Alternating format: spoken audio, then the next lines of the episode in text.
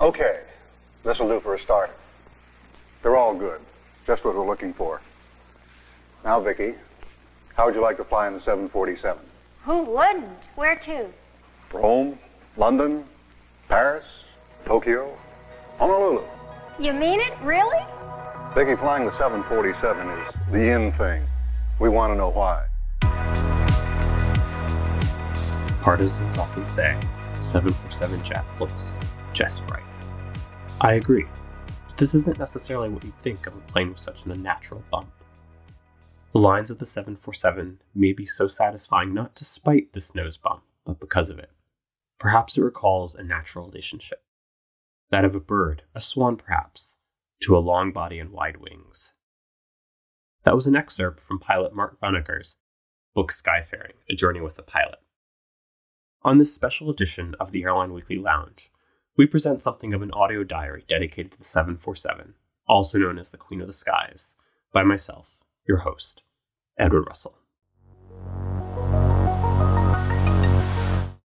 Boeing delivered the final 747, number 1574, off the line to cargo carrier Atlas Air at its Everett, Washington plant this past Tuesday. The moment was an end of an era for the plant that had turned out 747s to airlines, cargo carriers, dignitaries, governments for 53 years.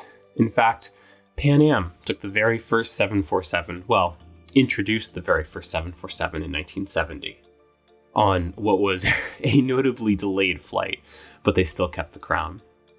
The 747's iconic look that Vanhoenacker described, the hump up front with a long fuselage behind it, has drawn many an avgeek, myself included, to it. I'll never forget the first time I got to go on one.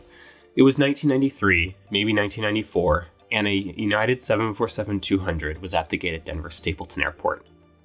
I don't know why, but a kind employee let me on board and gave me a tour. I loved the upper deck.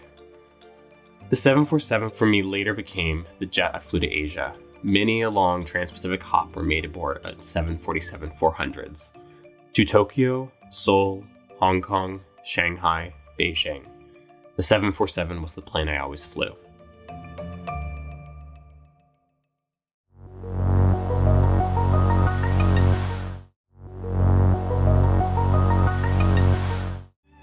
aboard the Boeing 747. This is Captain Morgan. We have reached our cruise altitude. Should have excellent weather for our flight to Honolulu today.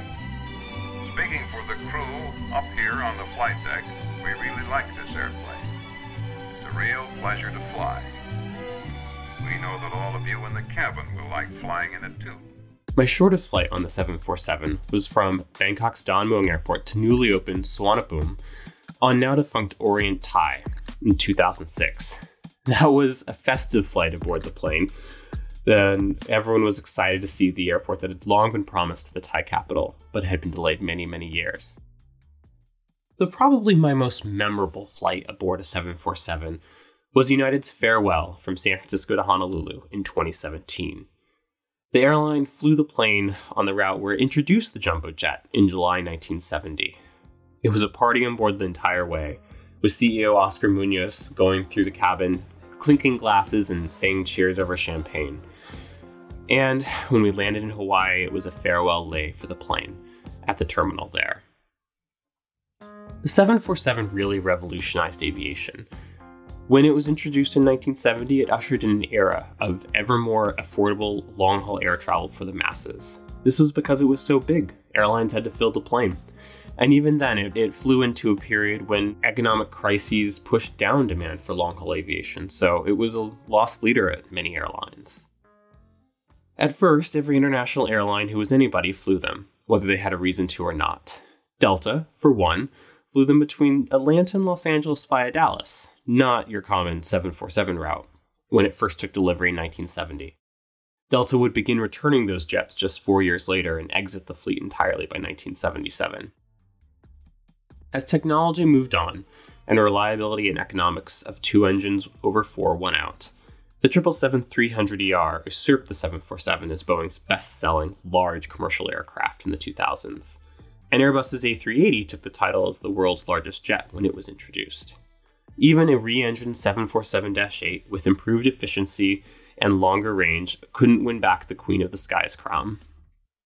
Today, airlines are scrambling for the latest engine technology and composite fuselages. Think the A350 and the 787 for the lowest possible costs. Even Boeing's re engined and larger 777X, which weighs more than either the A350 or 787, is struggling to win orders.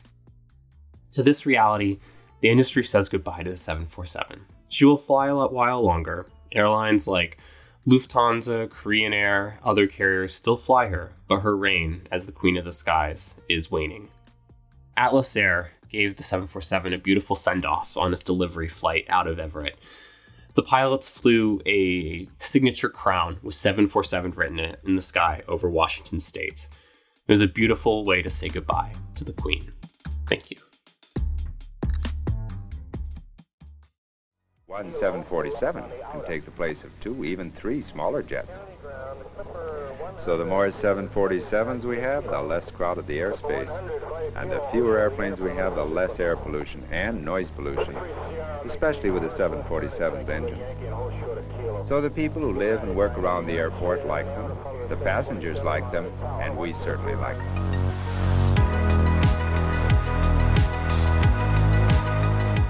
Thank you for joining us for this week's episode of the Airline Weekly Lounge podcast. Check out airlineweekly.com for a new issue every Monday and updates on the latest airline news throughout the week.